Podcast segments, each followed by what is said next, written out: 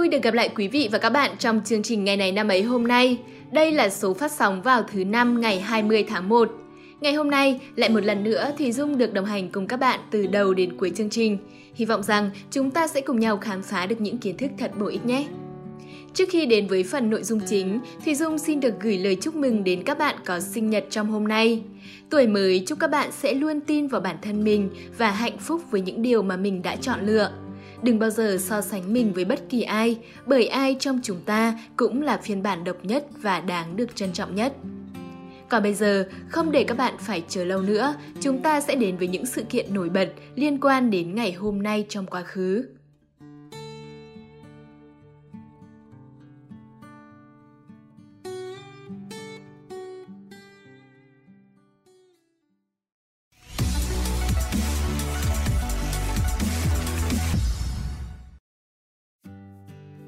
Đêm 19 dạng sáng ngày 20 tháng 1 năm 1785, trên sông Tiền, đoạn từ Rạch Gầm đến Xoài Mút, nay thuộc huyện Châu Thành, tỉnh Tiền Giang, quân Tây Sơn cùng nhân dân địa phương dưới sự chỉ huy của người anh hùng dân tộc Nguyễn Huệ đã làm nên chiến thắng lẫy lừng, tiêu diệt gần 5 vạn quân xâm lược, giữ yên bờ cõi phía nam của Tổ quốc.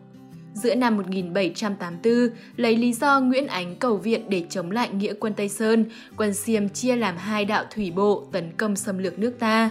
Đạo quân thủy gồm hai vạn quân và 300 chiến thuyền theo đường biển vào rạch giá rồi theo hệ thống sông Cửu Long âm mưu tiến chiếm thành gia định. Quân Xiêm đi đến đâu là đốt phá, cướp của, giết người, gây nhiều tội ác, nhân dân hết sức ca thán, căm phẫn, khi đến địa phận tỉnh Định Tường xưa, nay là tỉnh Tiền Giang, quân Xiêm đã bị nghĩa quân Tây Sơn do người anh hùng áo vải Nguyễn Huệ chỉ huy chặn đánh cho tan tác. Địa điểm quyết chiến trên đoạn sông Tiền dài khoảng 7 km từ Vàm Rạch Gầm đến Vàm Rạch Xoài Mút nằm sát bên thành phố Mỹ Tho. Việc chọn đoạn sông Mỹ Tho từ Rạch Gầm đến Xoài Mút làm trận quyết chiến chứng tỏ nghệ thuật lợi dụng địa hình hết sức tinh tường của Nguyễn Huệ. Bởi đoạn sông này dài chừng 7 km, lòng sông ở đây lại mở rộng hơn 1 km, có chỗ đến trên dưới 2 km. Với đoạn sông dài và rộng lớn như vậy, quân Tây Sơn có thể dồn hàng trăm thuyền chiến của địch lại mà tiêu diệt. Hai bên bờ sông lúc đó có một số thôn xóm, nhưng thưa thớt, cây cỏ rậm rạp. Hai loại cỏ mọc nhiều ở vùng này là cỏ lác và cỏ chanh. Ven sông gần mặt nước là một dải rừng cây bẩn khá um tùm. Địa hình như vậy rất thuận lợi cho việc giấu quân và mai phục của bộ binh Tây Sơn. Khoảng giữa Rạch Gầm và Xoài Mút, dòng sông Mỹ Tho có củ lao Thới Sơn. Đây là một bãi đất bồi, chu vi dài khoảng 6 km, nằm hơi chếch về phía nam sông Mỹ Tho, đối diện với cửa sông Xoài Mút. Tiếp theo củ lao Thới Sơn về phía nam là củ lao Hộ hay Bãi Tôn. Bộ binh Tây Sơn bố trí trên những củ lao đó, có thể dùng đại bác bắn vào sườn đội hình quân địch và sẵn sàng tiêu diệt những tên địch liều lĩnh, đổ bộ lên để tìm đường tháo chạy.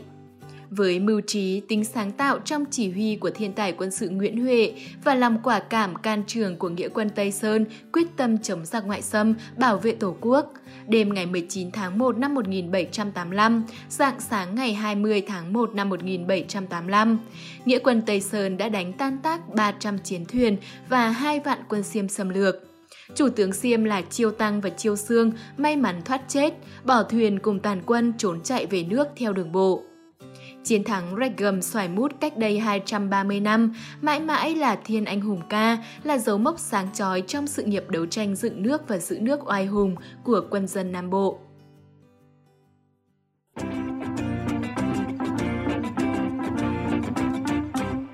Chúng ta cùng chuyển sang thông tin tiếp theo và đây cũng là một thông tin về lịch sử.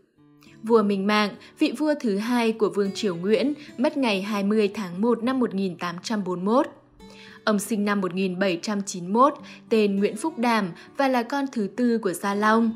Ông trị vì từ năm 1820 đến năm 1840, được miêu tả là thông minh, hiếu học, giỏi cưỡi ngựa, bắn cung, rất chăm lo việc triều chính. Trong 21 năm trị nước, Minh Mạng đã đề xuất hàng loạt cải cách từ nội trị đến ngoại giao.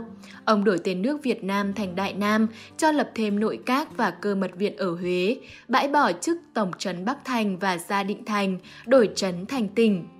Ông còn tổ chức lại quân đội, chia thành bộ binh, thủy binh, tượng binh, kỵ binh và pháo thủ binh. Minh Mạng cũng cử quan ra chỉ đạo khai hoang ở ven biển Bắc Kỳ và Nam Kỳ. Ngoài ra, ông rất quan tâm đến việc duy trì nền khoa cử nho giáo. Năm 1822, ông mở lại các kỳ thi hội, thi đình ở Kinh Đô để tuyển chọn nhân tài. Về văn hóa, vua Minh Mạng khuyến khích biên soạn các loại sách sử. Nhiều người soạn sách mới, dâng sách cũ đều được nhà vua ban thưởng và khuyến khích. Năm 1821, Minh Mạng thành lập quốc tử giám ở Kinh Thành Huế. Năm 1826, ông chính thức thành lập nhà hát tuồng quốc gia trong Đại Nội, được gọi là Duyệt Thị Đường. Năm 1832, ông hoàn tất việc xây dựng kinh thành Huế theo kiến trúc của phương Tây kết hợp với kiến trúc thành quách của phương Đông. Vua Minh Mạng còn được biết đến là vị vua có nhiều con nhất trong lịch sử Việt Nam, với tổng cộng 142 người con. Theo một số sách, lúc lên ngôi năm 29 tuổi, vua Minh Mạng yếu về đường sinh dục do hưởng thụ sớm. Ông khi đó ra lệnh cho các quan ngự y phải giúp mình lấy lại sức khỏe. Họ làm ra thang thuốc bổ ngâm rượu để vua dùng hàng ngày có tên Minh Mạng Thang. Hiệu nghiệm thuốc rõ rệt, vua Minh Mạng vì thế có đến hơn trăm người con. Thuốc cũng giúp vua thêm trí tuệ, minh mẫn để xử lý việc triều chính hàng ngày. Năm 1841, Minh Mạng lâm bệnh nặng ông chuyển ngôi cho con trai là Nguyễn Phúc Miên Tông, tức vua Thiệu Trị. Ông qua đời vào ngày 20 tháng 1 năm 1841 tại Điện Quang Minh, hưởng thọ 50 tuổi.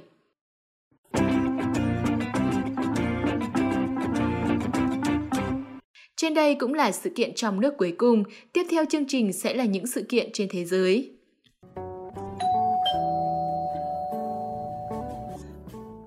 Ngày 20 tháng 1 năm 2009 là một ngày lịch sử của nước Mỹ khi ông Barack Obama trở thành người Mỹ gốc Phi đầu tiên trở thành tổng thống. Sự kiện nhậm chức của ông Obama được hàng triệu người tham dự ở thủ đô Washington và nhiều triệu người khác theo dõi qua truyền hình và Internet. Năm 2009, chỉ vài tháng sau khi nhận nhiệm sở, Ủy ban Nobel Na Uy đã thông báo trao giải Nobel Hòa Bình cho Tổng thống Obama vì những đóng góp của ông trong việc thúc đẩy hợp tác quốc tế, trở thành một nhà hoạt động cho tiến trình giải pháp vũ khí hạt nhân và giúp đỡ những người Hồi giáo ở Mỹ cũng như các nước khác. Ngày 20 tháng 1 năm 2017, ông chính thức kết thúc hai nhiệm kỳ lãnh đạo và để lại những di sản đáng nhớ trong nhiều lĩnh vực, có thể kể đến như tiêu diệt trùm khủng bố Osama Bin Laden. Cụ thể, tháng 5 năm 2011, Tổng thống Obama đã ra lệnh tiến hành một cuộc đột kích vào hang ổ của Osama Bin Laden, thủ lĩnh thành lập tổ chức khủng bố Al-Qaeda ở Pakistan và tiêu diệt trùm khủng bố khét tiếng này thực hiện cuộc cải cách lớn nhất trong hệ thống chăm sóc sức khỏe của Mỹ với chính sách chăm sóc sức khỏe, còn được gọi là chính sách Obamacare. Chính sách này đem lại cơ hội tiếp cận dịch vụ y tế cho người dân thuộc tầng lớp thu nhập thấp trong xã hội. Tổng thống Obama đã cố gắng thúc đẩy việc tăng lương tối thiểu cho người lao động tại Mỹ. Tuy nhiên, ông chủ Nhà Trắng đã vấp phải sự phản đối của những người không ủng hộ đề xuất này của ông tại Hạ viện, nơi có phần lớn thành viên của Đảng Cộng Hòa. Chính quyền của Tổng thống Obama đã giải cứu ngành công nghiệp ô tô Mỹ bằng cách cấp các khoản vay trị giá hàng tỷ USD. Tháng 6 năm 2015, Tòa án tối cao Mỹ đã ra phán quyết cho phép các cặp đồng giới trên toàn bộ 50 bang kết hôn theo quy định trong hiến pháp nước này, đánh dấu chiến thắng lịch sử của cộng đồng những người đồng tính tại Mỹ. Tổng thống Obama gọi đây là một thắng lợi cho nước Mỹ. Tháng 3 năm 2016, Tổng thống Obama đã có chuyến thăm kéo dài 2 ngày tới Cuba và gặp Chủ tịch Cuba Raul Castro. Đây là chuyến công du đầu tiên của một Tổng thống Mỹ đương nhiệm tới đảo quốc Caribe trong suốt 88 năm, mở ra nhiều cơ hội hợp tác trong tiến trình bình thường hóa quan hệ giữa hai nước. Trong hai nhiệm kỳ của Tổng thống Obama, Mỹ đã tích cực thể hiện vai trò là nước đi đầu trong nỗ lực chống biến đổi khí hậu. Năm 2015, 194 nước đã ký Hiệp định chống biến đổi khí hậu Paris với mục tiêu cắt giảm khí thải gây hiệu ứng nhà kính, phát triển các sáng kiến năng lượng sạch và kiểm soát tác động của việc tăng nhiệt độ trái đất. Và còn rất nhiều thành tựu khác. Sau khi rời Nhà Trắng, độ nổi tiếng của ông đã tăng vọt và tài sản của gia đình ông cũng vậy. Sự thay đổi đó là nhờ vào việc viết tự truyện.